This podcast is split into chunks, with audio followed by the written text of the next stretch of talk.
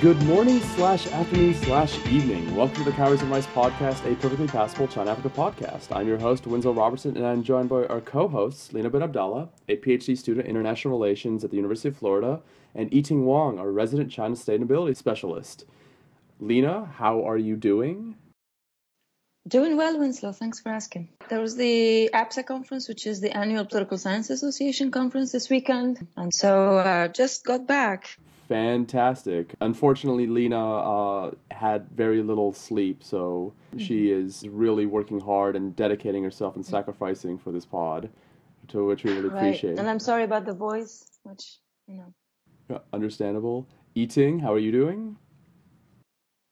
I'm doing very well, enjoying the rare nice weather in the fall here in Beijing. And any any plans to sneak off to Hangzhou for uh, a live viewing of the G20? I think by the time I get there, it will be all uh, over. Maybe next time. Actually, if anybody from the G20 is listening, we're happy if you sponsor this pod and fly us out for like a live session. Mm. Today's episode is brought to you by our sponsor, African Development Jobs. African Development Jobs, a site run by Nina Arduru, seeks to connect development workers, professional development resources, and work opportunities in Africa. On a quest to diversify development, it highlights the voices and issues of Africans and the diaspora in the field. It is also the best site for finding employment in the development field in Africa that I know of. The G20 Summit, an international forum for governments and central bank leaders of the world's 20 largest economies, is being held for the first time in China on September 4th and 5th. Because China is the host and assumes the mantle of the G20 presidency, its government has an active role in crafting the summit agenda. The theme of the summit focuses on three core concepts innovation, integration, and inclusion, and the areas of priority include the implementation of the Paris Agreement on climate change, which, I should note, was just formally adopted by China and the US on September 3rd, creating and implementing entrepreneurship action plans, as well as supporting industrialization in Africa, which is of particular interest to this pod. There were four African countries participating at the summit, and many side meetings between Xi Jinping and African counterparts. Africa's industrialization is a topic that China insisted on putting on the summit agenda. To talk more about the place and role of Africa in the summit and the role of China Africa relations in shaping China's leadership for the G20, we are bringing back to the God uh, back to the pod, Dr. Sven Grimm. Dr. Grimm is a political scientist who has worked on external partners cooperation with Africa since 1999. He is a senior researcher and the coordinator of the Rising Powers program at the German Development Institute, the DIE, in Bonn. I, I never know, I'll just say, the DIE in, in Bonn. Yes. Since 2006, his research has focused on emerging economies' roles in Africa, and specifically China Africa relations. He obtained his PhD from Hamburg University in 2002 with a thesis on EU Africa relations. He has previously worked with the London based Overseas Development Institute, and he was the former head of the Center for Chinese Studies at Stellenbosch University in Cape Town, South Africa. Dr. Grimm, welcome back to the pod. Thank you very much for having me. And we are recording during the G20, and we would be remiss if we did not mention a little incident that happened involving a plane and a stairway, and I'm wondering if you can talk a little bit about the incident and its significance. Reading about it from the American press, I couldn't figure out exactly what happened. There, the plane lined up, the stair. There was no staircase. There was no there, yeah the staircase yeah yeah exactly. yeah, so there was no staircase, and then the the official wouldn't let people pass the blue um, rope. There was some kind of spat with Susan Rice as well, and some shout-ins about this is our airport and our country, yeah. uh, about security and where you could walk and where you couldn't walk. Uh, I think Obama played it down very nicely, and he played it down in a way that it also gave a little bit of a side kick to the Chinese and saying, well, look, there's lots happening and it's very busy, and so you might be overwhelmed in your logistics uh, in that, I think also uh, in, a, in, a, subtle message, you're not quite there mm-hmm. yet. Again, I don't know if he intended to say it, but I think that's what also came across. Yeah. Knowing Obama, he intended to say it. Mm-hmm. Mm-hmm. Probably did, and he did it very nicely and very charmingly, as per usual. But uh, the, mm-hmm. the, the message was heard. I think. Good with a passive aggressive cutting remark. delivered with a smile. Yeah, that's very true. That's very true. I think it's a little, a little spat the, to the side, and it's not a major issue, but it became such a big issue. I think, or it potentially as a coverage, media coverage is so big because it is uh, very much about symbolism and G20 in itself being club governance and being a meeting, a forum with very little formal decision that, that they can take is a lot about symbolism. And so these little things matter. For the German media, for instance, it was important that Merkel met Erdogan to the fringes, uh, at the fringes of the of the G20, and there are other meetings to the side. So these little things, supposedly little things, also matter how you overall assess the G20. Uh, a really important line. And Dr. Sven, how does um, I guess media in Europe uh, in general describe um, China's role in this G20? I think it's the, the key thing is China is a very important member of the G20. It's a very important economy of the globe. It's uh, a rising power, and it is the most uncontested rising power, if you want. Maybe it's already an established power. So it's big, it's important. The agenda of China matters. But I think the coverage of the summit was best summarized by the uh, German news portal, the major German news portal, that says we we've got to talk. And I think that sums it up very well. It's it's talking to each other and exchanging experiences, and it's also trying to respond to crises, and that's where the G20 actually comes from. But it's an exchange of experiences nowadays, and more or less a, a, a question of broader perspectives, long-term perspectives, trying to get the global economy onto a certain track or keep it onto a certain track, which is very much the task that the G7 had previously. And mm. having realized that they don't have that much clout anymore, uh, particularly during the global economic crisis, that was very quickly expanding a previously finance minister meeting to a summit and then trying to get other big players of the global economy on board. And speaking to that uh, aspect of exchange and being a platform for talking and exchanging, how is it? Um, so, what does China bring new to the table, being the leader of the G20 this time, in terms of, in terms of what do we, in terms of exchanging um, experiences and, and knowledge about international development and about you know, financial integration and all of that? Uh, first of all, it's China. So that, as I said, it in itself is already meaningful because it's a, a rising power that is second largest economy. It's massive in, in its own ambition and in its weight in itself. Um, it is in a phase now that we have obviously passed the global financial crisis and trying to get the longer term perspective on board. And then it matters whether the, the, the host is a sizable economy or not. Because the action or inaction of China matter globally to a much larger degree than, I don't want to be picking on different members of the G20. Mm-hmm. They're all collectively important, but Turkey is a smaller chunk. Australia is a smaller chunk. So the previous presidencies were smaller in size. China now is massive and substantial in itself. And the different topics that bring, were, uh, are being put to the table by the host matter. They are the crystallizing points for discussion.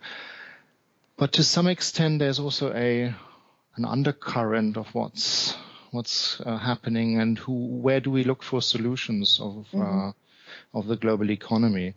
And if you look at the different members at the table, the U.S. is an election in an election year, so there aren't massive input for the long term this year from the US. Can't be expected. The EU is in crisis. Um, Brexit, so sorting that mess in Europe basically means they have to focus inside. Latin America is in a massive uh, economic crisis. So there are lots of crisis spots and current issues going on, and, and China in that setting appears to be relatively stable and relatively a heavy weight that, that tries to put certain things forward. That's a, a, really interesting formulation of the these other countries and other regions. The, the EU is is the twentieth member of the, of the G20. I, South Africa is the only African member as well. Yes. Mm, yes, except that there were a few more attending on the margins, right? China is able to shape the agenda just by dint of the fact that it's not facing such upheaval or uncertainty which uh, re- really convenient for China actually. Good job, good, good job has, choosing 2016. Uh, it, it has its own internal challenges. The Chinese are not free of challenges. They obviously are concerned about their growth um, and trying to get the world economy picking up speed obviously is also a domestic agenda for China. And it's it's not so much the choosing; it's different baskets, regional baskets, whose uh, whose turn it is. And Germany is going to be next one, and after that it's uh, Argentina. Uh, Argentina. Yeah. Mm-hmm. Yeah. Uh, for the African participation, that's interesting. I think that G20 is sort of continuing a tradition that the G7 started at some point with an Africa outreach or an outreach to other regions. Uh, if you want. And now Africa is the, the big, little represented uh, geographical entity, if you want. Uh, South Africa being the only African country, that means no other African countries there. Uh, what the G7 always has done, or for a long time has done, is inviting uh, heads of regional organizations uh, be that the African Union, be that NEPAD. Uh, mm-hmm. Mm-hmm. Uh-huh. and other entities and probably um, regional organizations. But there, you currently for this summit also have the Senegalese pre, um, prime, the Senegalese president there as he's uh, representing NEPAD. Mm-hmm. Exactly. You have the Chad uh, rep- yep. Chad president as he's EU. the uh, mm-hmm. chair of the AU. So that outreach is actually a tradition that the G7 has started. And I think it mm-hmm. somehow also illustrates that there's a bit of a the G20 picking up on that that G, G7 agenda. And the G7 hasn't vanished, mind you. They're still there. Mm-hmm. They're just not big enough to uh, to push the global economy, if you want. Right. When so, I think when G7 or the eight emerged in the 70s and 80s, they represent at least 85% of the world economy. And today, G20, it would take the 20 countries to um, to amount to that same percentage. Um, so I guess, um, yeah. So it's it's I think it's normal to to have a, sort of this this G20 platform to um, or trying to make it to really represent more of the whole of whole of the world. Um, at least it's I think it's a message that the President Xi and others probably have tried to emphasize. It is just not the, the 20 countries and it's all of the world. And it's important to emphasize that because the G20, just like the G7, uh, suffer from some shortcoming of legitimacy. Who's appointed them? Who's selected them? Mm-hmm. Uh, you you have as you said, it's 80% of the uh, global economy, 80% of the global population, but there are also large economies that have not been included for some reason or the other. Uh, one of them, a European country, is a permanent guest, if you want, uh, Spain. Mm-hmm. Um, they, it's not very diplomatic to say that they pretty much invited themselves to the first summit uh, claiming that they are also large and important, and therefore they are now hanging on to mm-hmm. the summits and also are sitting there.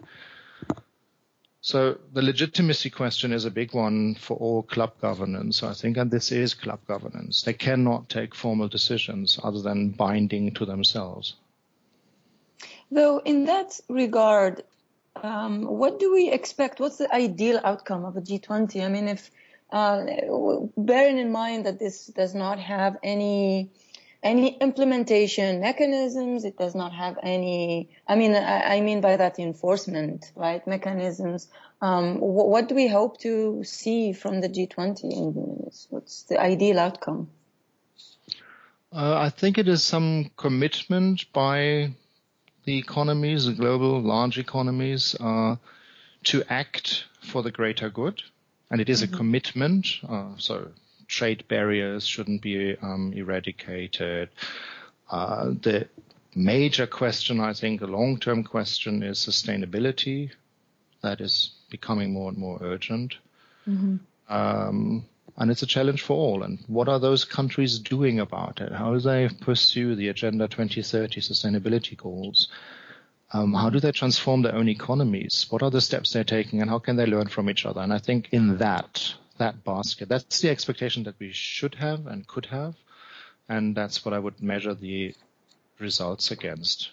Now it's it's it's kind of interesting because well, obviously China has had a good uh, amount of over a decade of experience in um, conducting development projects, uh, not only in the region uh, regionally but also in Africa. Um, and so um, my question is, um, is China really in a position today uh, with the symbolic and the status and the prestige of a power that's uh, going to be on the side of the table that shares experiences with other powers as to how to conduct international development projects and not learning from the experience of others. I mean, China, can we expect this G20 to be the moment for China to set the norm, to set rules of the game, to be a doer, not just a follower? I think to some extent that um, describes the aspiration of China itself.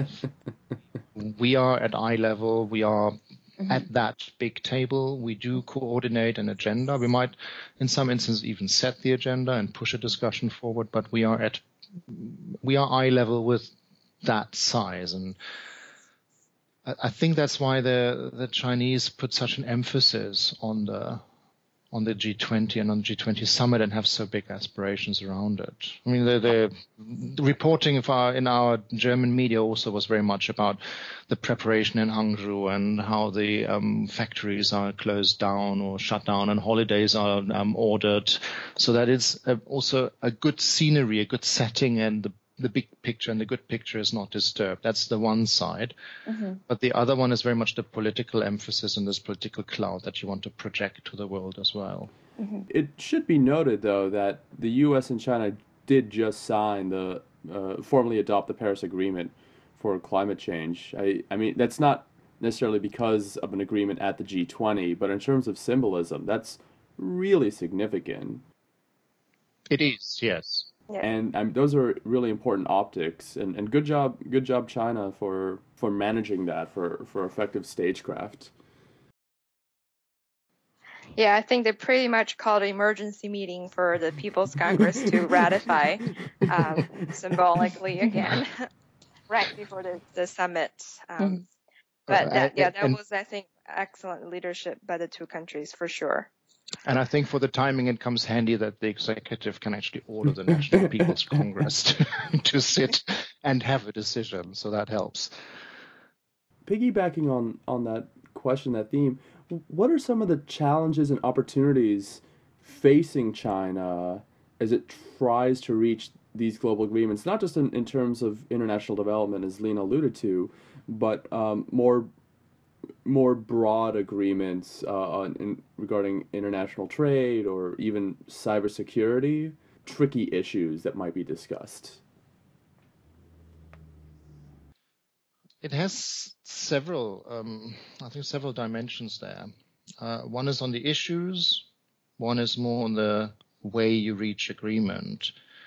Um, the issues, I think, are largely challenging to China itself in terms of its development model and having to change the development model. Is that a modernization or is it a complete change of the economic system? If you look at it from the sustainability angle, Agenda 2030, it basically is a change of the economic system for everybody. It's not a question about market economy, but about sustainable economy. How do you get from what we have now to there?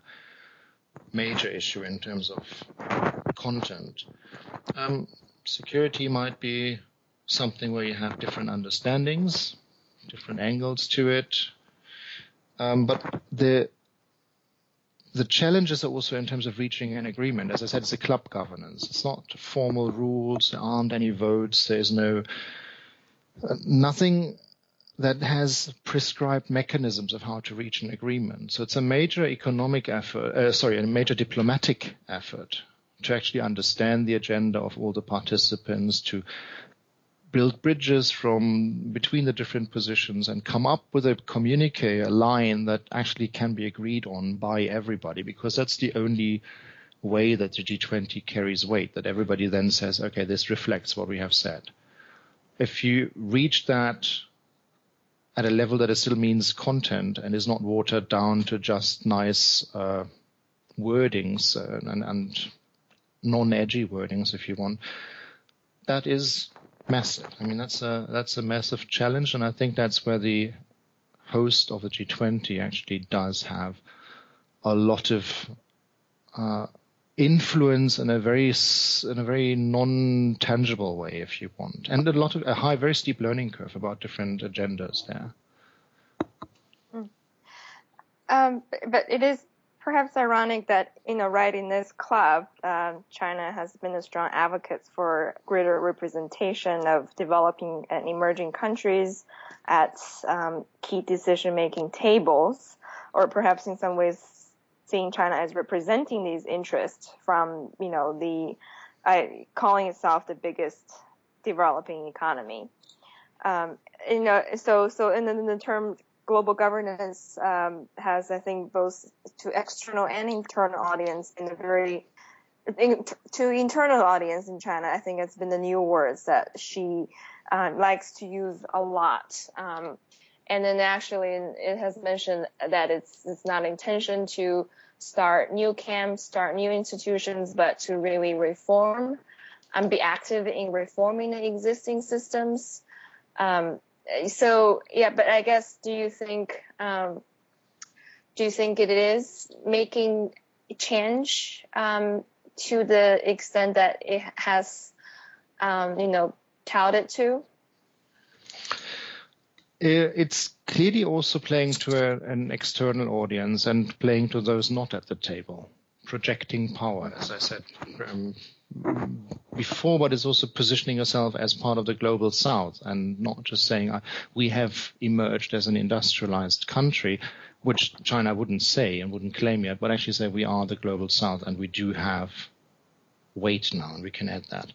It's interesting that the, the um, point is not to create new institutions because I mean that's what the Chinese policy has been about in the last years to quite ex- quite an extent, to a degree right. that some authors have written about shadowing, shadowing Western institutions, the African Investment uh, Infrastructure Investment Bank. Well, we do have an Asian Development Bank. Uh, we have a mm-hmm. World Bank. Uh, we have the New Development Bank, and so there are different institutions that are being created also to put pressure onto the existing system to reform itself and to give emerging countries a greater say. It's it's a bit of ba- playing both sides, I think. Mm-hmm. Dr. Grimm, how in your analysis does China's Africa policy fit in with China's view on views on multilateral cooperation and global governance? And does China's Africa policy also fit in with how China presents itself to external audiences? Um, that's a very interesting uh, question, I think, a very good one, because there has been a discussion in the past about what, how does Africa fit into China's policy in general? Is it the arena or is it the addressee?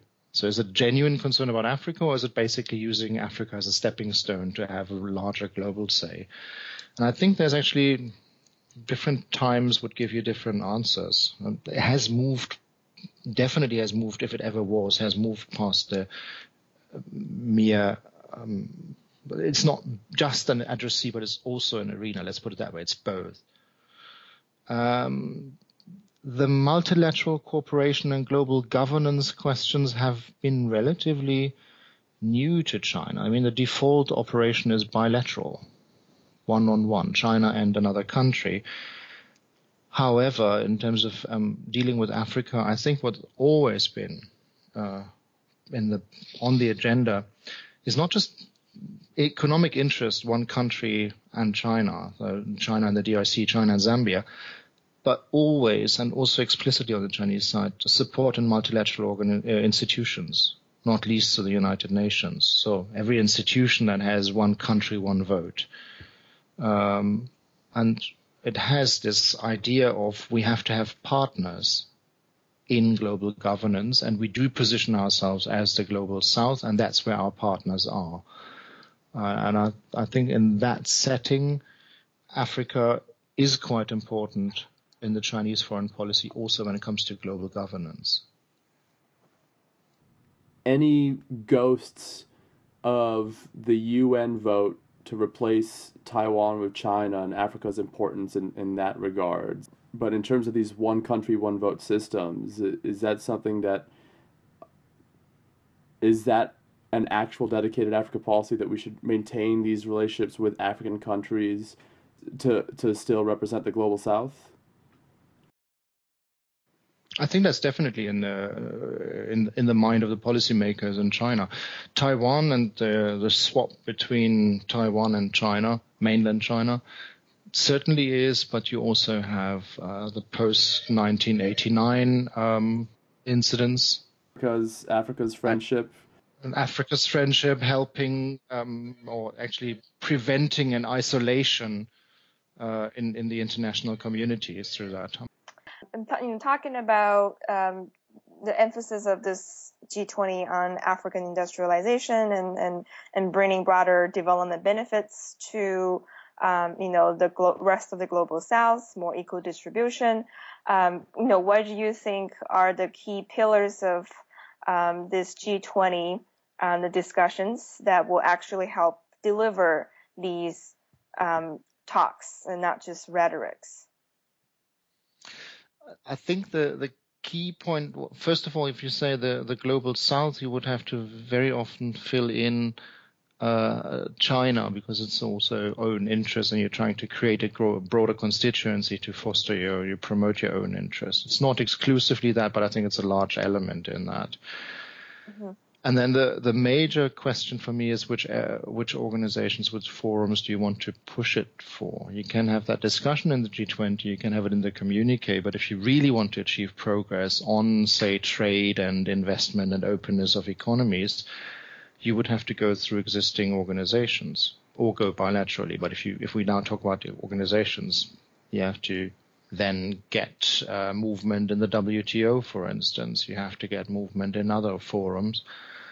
Uh, the G20 itself can do relatively little other than discussing an issue and putting it in a communique and have so, try to create some consensus around it, or at least find the issues that you have a consensus on and identify those areas where you would have to have further discussion. That in itself is a major point, I think, and it's it's good that we have that forum um, because that discussion and that agreement on where you have agreement and where you don't have uh, agreement is is actually very necessary It makes for very complicated and sometimes very twisted expectations because people feel that the G20 should do something, but they're not the club that does something. They're a club that agrees on something that needs to be done. Um, well, it, it, I think it tries to, um, at least, you know, on surface gives hope, right? I think this one, it talks about, um, the, the limitation of, uh, fiscal policies of um, you know of the central bank's ability to really uh, you know bring back the economic uh, momentum um, and talks about again in I think in the in the wave of nationalism and, and anti-free trade um, sentiments all over um, the Western world and I think um, it's it's a really uphill battle I think for China and, uh, to, to talk about reinvigorating global trade and, and investment. Um, and I don't know, you know, to some extent, whether these will be the real cure of um, the, um, you know, inequality that this model of development has um, brought about. Um, so I don't know if you actually, you know, see anything that China does differently that may actually represent something different this time, or you know, again, this is just reinforcing conventional economic development models. I, let me start the other way around. or rather, a very brief question is: I do not necessarily see a very distinct Chinese model or a very distinct Chinese activity that is different from what everybody else does. But it's mm-hmm. important to put that in, I think, because we do actually see some movements, as you've said, some movements towards more nationalization, the anti-globalization urge, and that goes back to the the crises that I've mentioned. Um, in the, within the EU, the Brexit discussion is understood very much as a reaction to globalization, and by those who feel like um, they are lost out in globalization or they have little to gain, much to lose from it. Um, populism, populist parties across Europe, same element. You see that in the in the rhetorics of the U.S. election campaign as well. So right. the leaders, all of them, are making a statement of don't ring fence yourself. You, you are it, it, you can't handle the global economy by yourself. Uh, you can't ring fence yourself from the global economy, and there are global challenges beyond economic challenges. I've mentioned sustainability that we all have to address, and we have to address pretty urgently. And nationalization of issues is not the answer. And I think in that they're actually they're good in phrasing it that way. But we have to remember, and that's I think the strong emphasis on the fiscal policy and the central banks. The G20 originally were uh, a meeting of central bankers and finance mm-hmm. ministers. Mm-hmm. And so they operate on two tracks, if you want. One is the, very much the finance ministry track, and where they discuss the technical issues in inverted commas. And then you have a Sherpa track, which is the very much the summit and linking to the leaders. The Sherpa track, where they discuss the broader issues of structural policy of uh, global challenges, and that includes security, that includes sustainability, and so on and so forth. So those two issues happen in parallel. And that, to some extent, also determines the agenda and the communique, which then has a strong bias towards the economic and financial uh, questions, because that's where they came from. And also in terms of the summit, they were lifted to a summit level at the height of the financial uh, global financial crisis. And so that's the legacy that the, that the G20 work with. And they've actually been very good in this crisis management. But uh, the question now is in terms of without the immediate crisis, we have lots of creeping and slower crises that are undercurrents, if you want, uh, not so much in your face like the global financial crisis. And how do you tackle these undercurrents as well? And what are the what are the issues again, as I said, that you agree on, and those that you still need to discuss a bit further? And I think in that setting, you, you can understand G20 and what they are doing. Mm-hmm. Um, maybe an outlook question. Um, since Germany is going to take over the presidency um, as of November or December. Um, so I wonder if you have any expectations and hopes and how the German presidency will um, take on some of the um, existing agenda or, in, or, or what might be new also with Germany. Um, that is to to us as an institute is, is quite important because we are part of the T20 process. This G20 is mm-hmm. having a number of forums around it. The Women 20, the Civil Society 20, Business 20, Business mm-hmm. 20 exactly, mm-hmm. and there's also the Think Tank 20 that's there since the Turkish presidency, so mm-hmm. since last year. Um, and within that think tank grouping, um, the German Development Institute and our partners in Kiel, the Institute for Global Economy, create that or are in charge of that uh, T20 process. For us in that, and that's that's the angle that I'm coming from. For us, it's actually important to have some continuity and some broader strands that you discuss, that you continue discussing and developing further. The G20, as I said, this club is very much setting issues by consensus, and then the the chair can put some issues on the agenda. I, I, would see um, sustainability and G20, uh, sorry, sustainability and Agenda 2030 to be still on the agenda. The, the G7 framed it as uh-huh. decarbonization commitments. How do you discuss that in the G20?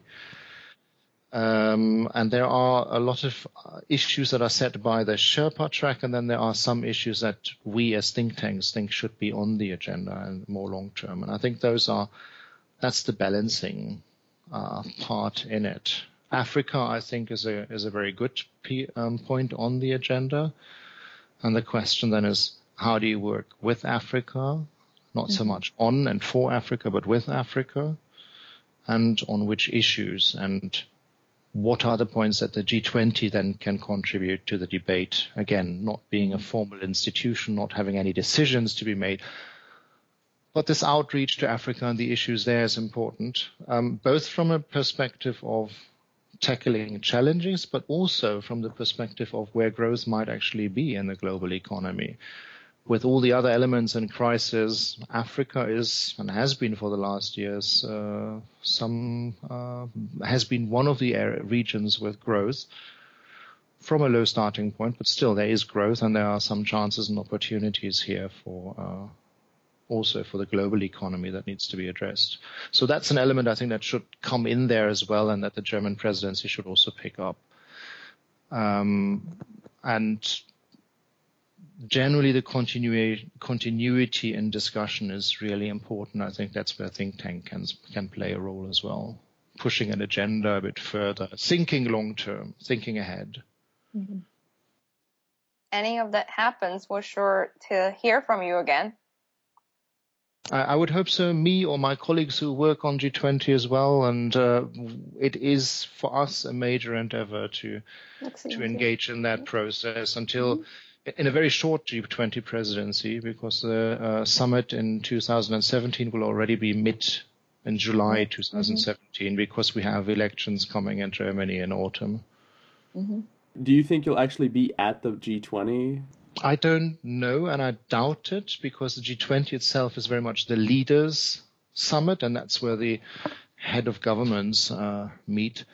It's more a, the question for us is more the T20 process or different other forums that we try to put in there. We will certainly try to feed into the process, but physically being there, I, I do hmm. not really see that happening because it was actually, it would actually make the, the summit even larger and even more challenging in terms of logistics than it already is. Not to speak of missing red carpets for that reason, uh, but I think in general it's a practical matter. And we try to obviously try to feed into the process, but physically being there, I, I'm not so sure. No. Hamburg is my hometown, so I might be in Hamburg at the time, but for different reasons.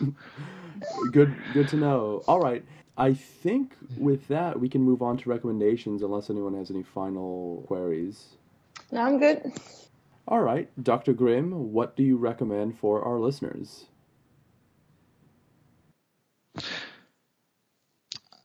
I think the, uh, as I said, the, there are elements that, that, basically builds on the elements that I said that are good and, and worthwhile pursuing. Sustainability as a discussion makes sense to discuss that in the largest economies because that's where large impact has, has been felt.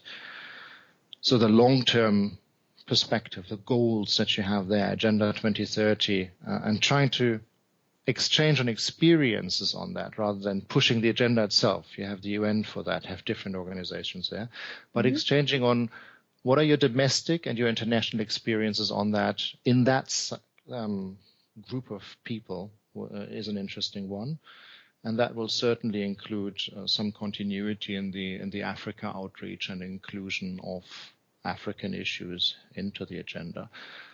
Besides, and those things, those two things, besides the more immediate ones to keep the global economy on track, to prevent global financial crisis, and so on. But I think the major gain is uh, the global economic and uh, political power around the table to discuss long-term perspectives. It's a very fine line to not recommend this as a global as a, as the government of the globe, so to say, the Empire's Council, and I don't think that that is what the G20 should be or can be. But thinking and sharing experiences is already helping in that regard. Uh, amongst within the entertainment program that the G20 uh, leaders enjoyed in Hangzhou, there was a sort of a medley of different songs from each of the countries, and uh, it was interesting to see what the what the song was from the US.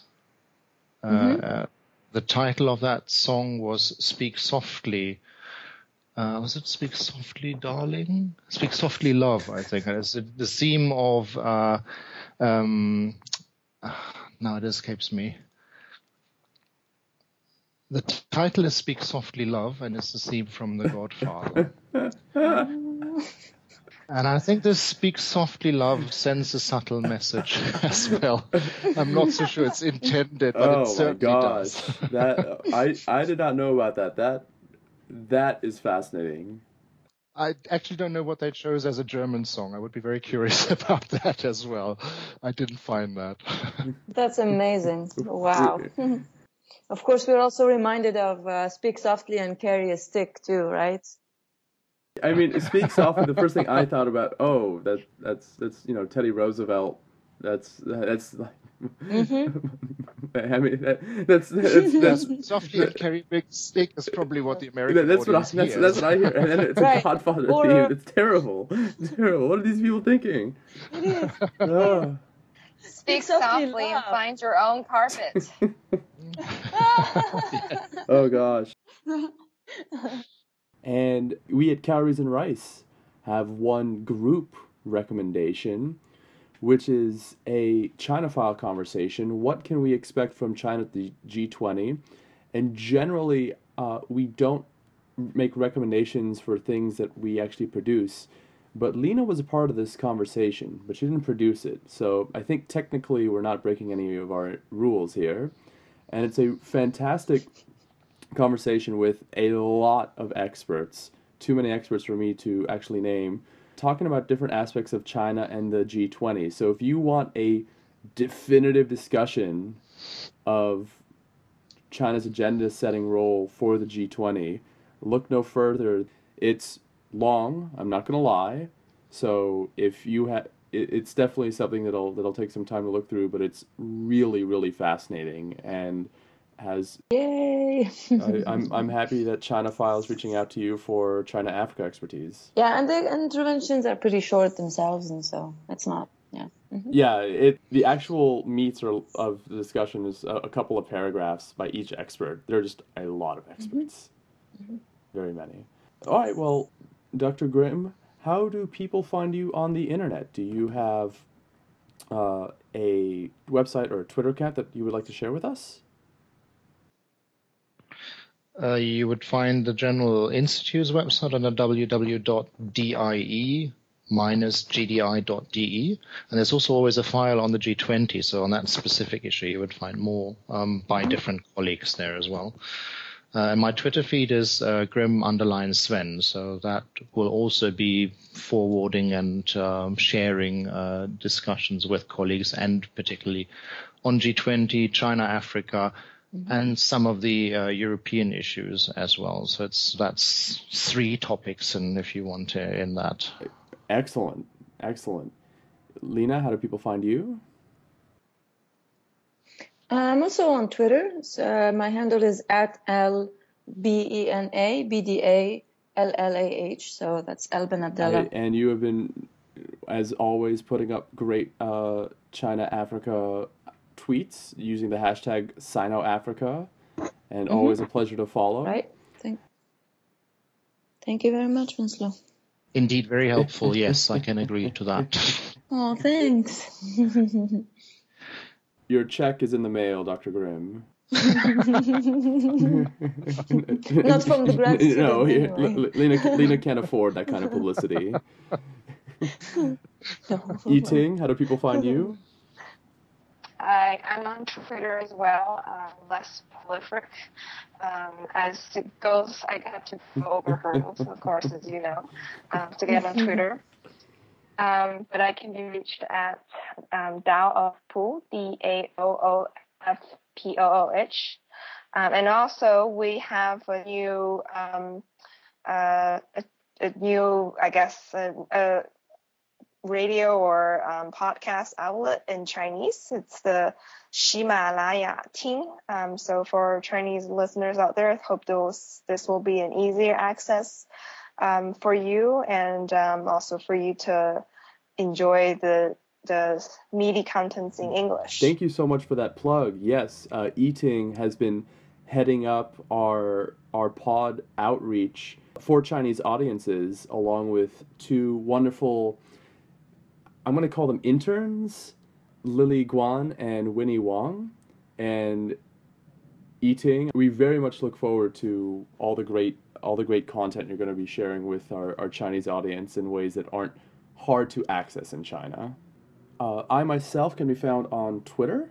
My website is at Winslow underscore R, and I tweet about a lot of China African news, opinions, arcana. And essentially, I just try to find interesting stuff. But I haven't been as prolific as Lena this week, so Lena, good show. I can also be found on uh, cowriesrice.blogspot.com and www.cowriesrice.com and the latter site hosting uh, my I, I don't know it's fledgling but my China Africa consultancy and that is about it for today's episode we would like to thank Dr. Grimm for joining us this afternoon from Germany as well as African Development Jobs this podcast can be found on SoundCloud Stitcher TuneIn Radio doubleTwist iTunes and Ximalaya is that how I say it Yiting yes uh, it's so it's Chinese pinyin, um, but it's the, Himal- the Chinese pinyin of the Himalayas. I thought that was it. Himalaya Radio app. Fantastic. We we are also teaming up with WTND Community Radio from Macomb, Illinois to share a podcast. Our interns are Winnie Wong and Lily Guan, and we are so lucky to have them as we try to push our pod into Chinese media spaces. We would also like to thank Mighty Mike of Pulse Recordings, although he might have been signed by Interscope for composing the theme song. And thank you, dear listener, for giving us your time. Take care.